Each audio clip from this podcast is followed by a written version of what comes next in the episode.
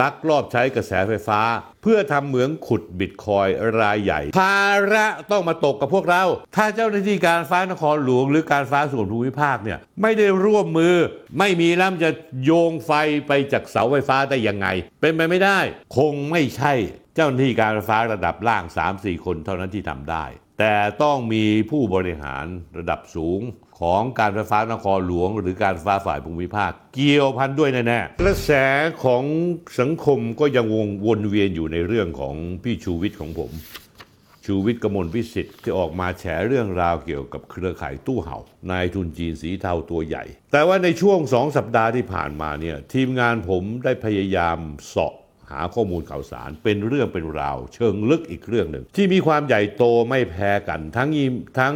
มีความเชื่อมโยงไปทางกลุ่มทุนจีนสีเทาเช่นเดียวกันอีกด้วย นั่นคือกระบวนการลักลอบใช้ไฟหลวงขุดบิตคอยที่สร้างความเสียหายให้กับประเทศไทยนับหมื่นหมื่นล้าน เรื่องนี้เป็นเรื่องที่หนังสือพิมพ์รายวันเอาข่าวมาลงสองสาครั้งล้วแต่ไม่มีรายละเอียดและไม่มีการเจาะลึก หน้าที่ของผม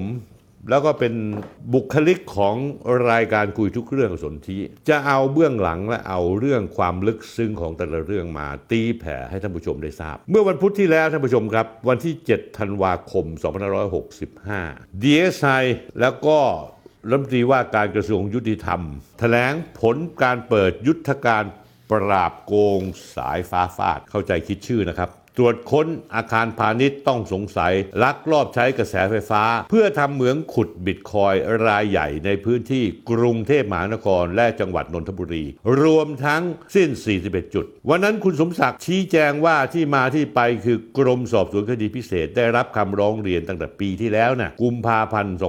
2564 ว่ามีการลักลอบ ตั้งเหมืองขุดเงินดิจิทัล โดยเฉพาะบิตคอยน์ผิดกฎหมาย มีการนำเข้าอุปกรณ์เครื่องมือจากประเทศจีน รวมทั้งมีการต่อกระแสไฟตรงโดยไม่ผ่านมิเตอร์ทำให้ประเทศไทยได้รับความเสียหายมหาศาลจึงประสานร่วมกับสถาบันนิติวิทยาศาสตร์กรมศุลกากร การไฟฟ้านครหลวง การไฟฟ้าภูมิภาค เข้าตรวจค้นสถานที่ต้องสงสัย พร้อมตรวจยึดอุปกรณ์ที่ใช้ขุด เหรียญคริปโตเคอเรนซีจำนวน 3,500 เครื่อง พร้อมหม้อแปลงกำลัง 1,800 ถึง 2,000 วัตต์ มาตรวจสอบ พร้อมควบคุมผู้ดูแลอาคารหรือแอดมินหนึ่งรายอายุ 30 ปี มาสอบสวนท่านผู้ชมครับ จากการสอบสวนเขาค้นพบว่ามีกลุ่มในทุนให้การสนับสนุน การกระทำผิดเช่นนี้ ตลอดระยะเวลากว่า 2 ปีทำอะไรบ้างท่านผู้ชม กลุ่มพวกนี้จัดหาเครื่องขุดเหรียญคริปโตเคอเรนซีที่ลักลอบการหนีภาษีนำเข้าราชอาณาจักรไทย สนับสนุนเงินทุนเพื่อจัดหาอุปกรณ์ จัดหาสถานที่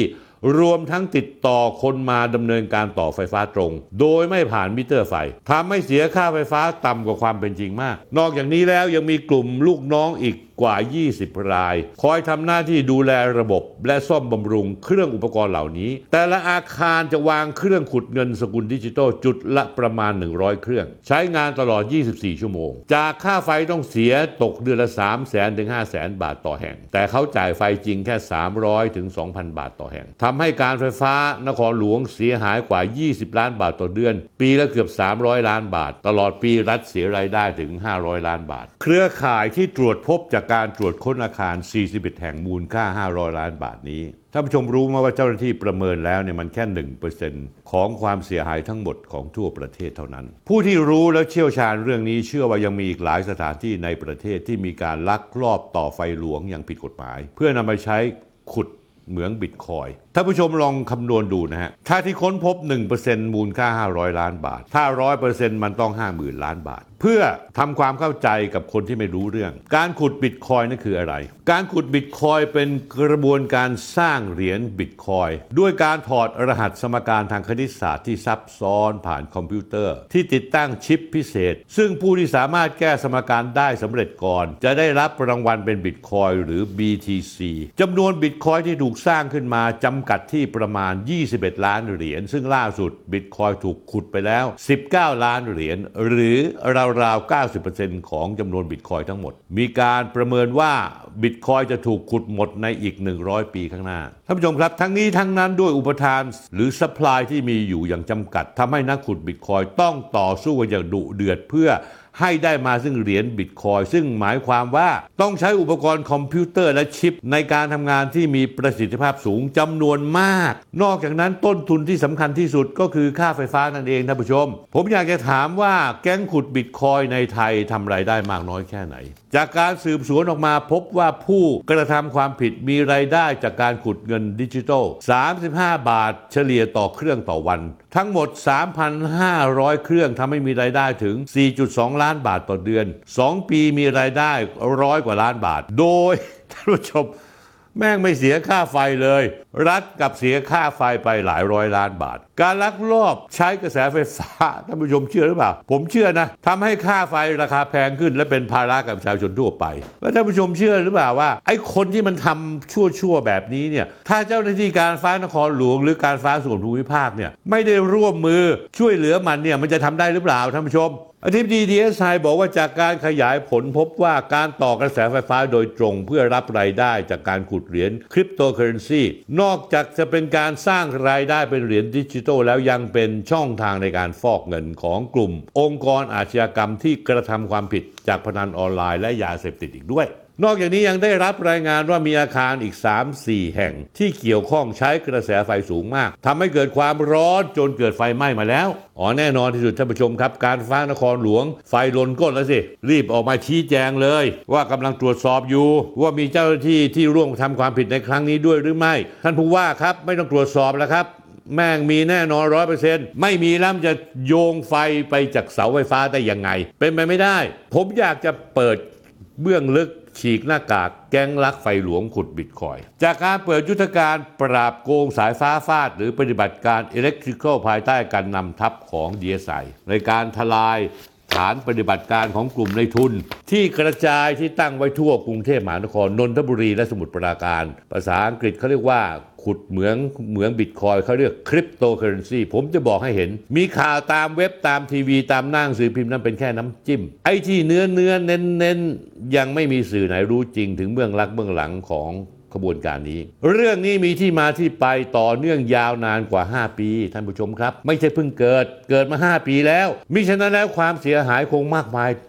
ถึงหลายหมื่นล้านหรอก ขบวนการของการลักลอบไฟเนี่ยเกิดจากต้น ต่อกลุ่มในทุน 3 ฝ่าย ฝ่ายแรกคือกลุ่มในทุนไทยสายเว็บพนัน ที่มีเส้นทางละหมากินที่ไม่ขาวสะอาดออกไปทางสีเทา เพราะว่าในทุนคนไทยกลุ่มนี้จะมีรายได้หลักจากการทำเว็บพนันออนไลน์ 2 ในทุนไทยสายยาเสพติด อีกเหมือนกัน ข้อแรกคือคนที่ทำเว็บพนันออนไลน์เอาเงินมาฟอก ข้อที่ 2 ในทุนสายยาเสพติดไทยนะ แต่สายนี้จะสีสายดำเลย เพราะเป็นแก๊งยาเสพติดอิทธิพลกลางๆโนเนมไม่มีชื่อชั้นในสารระบบมากนัก ก็เอาเงินพวกนี้มาฟอก 3 สายในทุนต่างชาติ หรือกล่าวกันอย่างตรงไปตรงมาคือกลุ่มคนจีนทุนสีเทาเส้นทางกลุ่มในทุนจีนพวกนี้ไม่ธรรมดา จะเป็นระดับมาเฟียที่มาตั้งรกรากในประเทศไทยได้ไม่นาน ร่ำรวยมหาศาลไม่ต่างตู้เห่า ที่ตกเป็นข่าวโด่งดังในช่วงเดือนกว่าที่มาผ่านมา เพราะฉะนั้นแล้ว ตู้เห่าก็คือ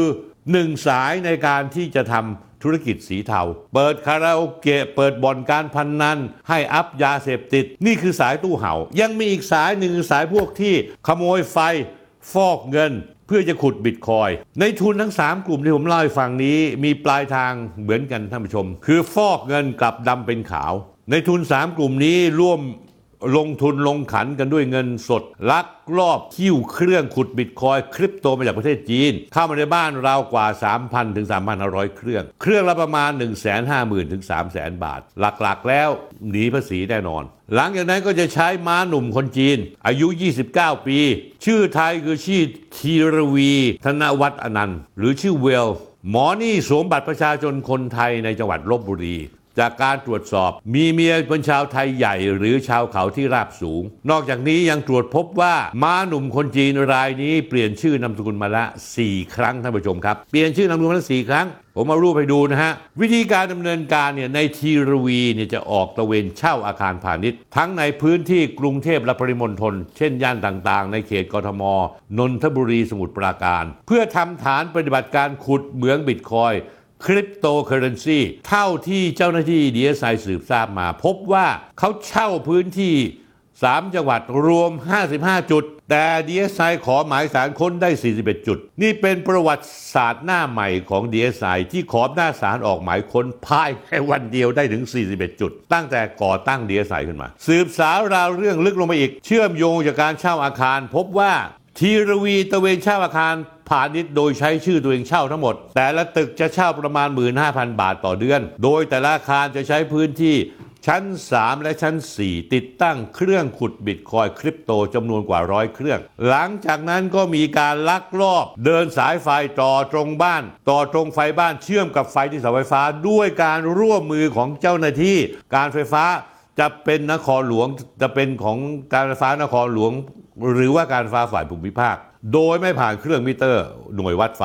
คือพูดง่ายว่าลักไฟหลวงใช้ทำแบบนี้พร้อมกัน 41 จุด แล้วความเสียหายมันเกิดขึ้นยังไงท่านผู้ชม ดอกที่หนึ่งอย่างที่กล่าวไปแล้วคือ ถ้ามาคิดค่าไฟใช้ตามจริงนั้น การขุดเหมืองบิตคอยคริปโตต้องทำกันตลอด 24 ชั่วโมง จำแนกค่าไฟตามความเป็นจริงแต่ละจุด จะตกประมาณเดือนละ4 0 0แสนถึง5 0 0แสนบาทท่านผู้ชม แต่มันน่าเจ็บใจแทนการฟ้านครหลวง ไอ้พวกนี้จ่ายแค่ 800ถึงพันบาท ความเสียหายที่เกิดขึ้นเป็นหลักร้อยล้านถึงพันล้าน ดอกที่2ท่านผู้ชมครับ เครื่องขุดเงินดิจิตอลบิตคอยคริปโตที่พวกมันลักลอบหิ้วเข้ามาจากประเทศจีน โดยจะมาทางขนส่งทางรถ แนวช่องทางธรรมชาติ ลัดล้อมาทางประเทศเวียดนาม ผ่านกัมพูชาก่อนจะมีขบวนการคนไทย และเจ้าหน้าที่ไทยบางส่วนให้ความช่วยเหลือ เอาเครื่องพวกนี้เข้ามา หนีกรมศุลกากรหนีภาษี ไม่มีใบสำแดงสินค้ากว่า 3,500 เครื่องแบ่งออกยังไงท่านผู้ชมครับ เครื่องนี้จะมี 2 รุ่น รุ่น S9 3,300 เครื่อง รุ่น S17 2,510 เครื่อง ท่านผู้ชมรู้ไหมว่า ราคามือหนึ่งของเครื่องชุดขุดบิตคอยจะตกอยู่เครื่องหลักหมื่นถึงหลักแสนบาท คิดเป็นกลมๆก็คือ 17%แบ่งเป็นภาษีอุปกรณ์ไฟฟ้า 10%ที่ต้องเสีย แวดอีก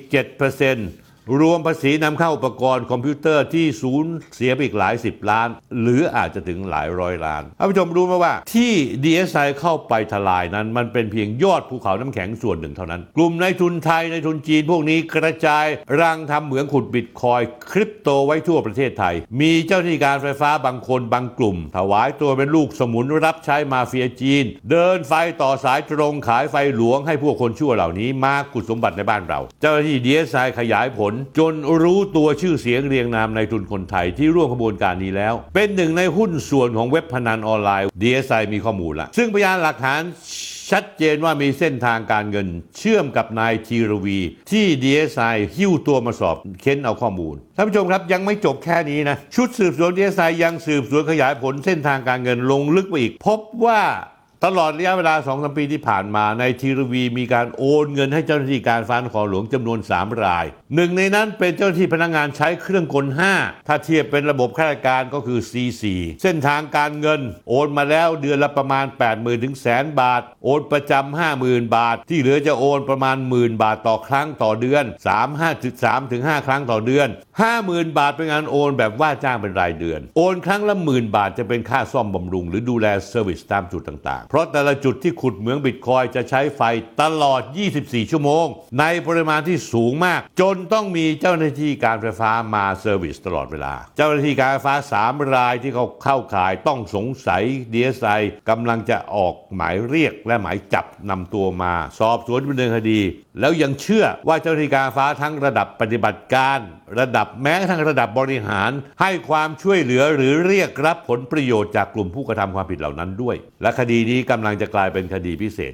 ดอกที่ 3 ท่านผู้ชม ไม่ใช่รัฐตกเป็นผู้เสียผลประโยชน์อยู่เพียงฝ่ายเดียว การที่กระบวนการชั่วช้าพวกนี้ลักลอบใช้กระแสไฟฟ้าเป็นจำนวนมาก ๆ มันทำให้มองไปถึงอีกหนึ่งสาเหตุ ที่เป็นต้นทางทำให้ค่าไฟราคาแพงขึ้นทุกปีทุกปีและก็เป็นภาระแก่พวกเรา เพราะบอร์ดบริหารการไฟฟ้ามอง มองตอนจบปลายทาง ว่าบ้านเราใช้ไฟฟ้าเยอะขึ้นทุกวัน ประกอบอัตราจัดเก็บค่าไฟหรือค่า FT เป็นอัตราจัดเก็บระบบก้าวหน้า ยิ่งใช้ไฟเยอะขึ้นค่าไฟก็ยิ่งแพง นั่นคือการขึ้นค่าไฟในแบบภาพรวม ว่ากันง่าย ๆ แล้วกันท่านผู้ชม การลักใช้ไฟเดือนละ4 5แสนบาท แต่จ่ายจริงหลักร้อยและหลักพันบาทต่อเดือน แต่ท่านผู้ชมครับ ภาระต้องมาตกกับพวกเรา เพราะการไฟฟ้ามองการใช้ฟ้าตอนสุดท้าย ไม่ได้มองว่ามันถูกขโมยยังไงไป ทำให้ไฟมันขึ้น แล้วการไฟฟ้ามาไล่เก็บค่าไฟชาวบ้านที่หาเช้ากินค่ำมองกันดีๆเขาเรียกว่ากินกันบนดินใต้ดินกันเลยทีเดียวท่านผู้ชมครับ เรื่องนี้ผมได้ข่าวเชิงลึกมาว่าความเสียหาย น่าจะเป็นหลักพันล้านอาจจะถึงหมื่นล้านบาท ถ้ามีการขยายผลทั่วประเทศ คงไม่ใช่เจ้าหน้าที่การไฟฟ้าระดับล่าง 3-4 คนเท่านั้นที่ทำได้ แต่ต้องมีผู้บริหารระดับสูงของการไฟฟ้านครหลวง หรือการไฟฟ้าฝ่ายภูมิภาค เกี่ยวพันด้วยแน่ๆ ตอนนี้ได้ข่าวว่าทั้งการไฟฟ้านครหลวงและภูมิภาคกำลังวิ่งตีนขิดกลบข่าวอยู่ แล้วผมจะเอาความคืบหน้ามาให้ ติดตามเพจคุยทุกเรื่องกับสนธิจะได้ความจริงทุกๆเรื่อง เพราะว่าเพจนี้เป็นหมูไม่กลัวน้ำร้อน ใครผิดก็ว่าเป็นผิด เผลอๆอาทิตย์หน้าจะมีทีเด็ดออกมา ว่าใครเกี่ยวข้องบ้าง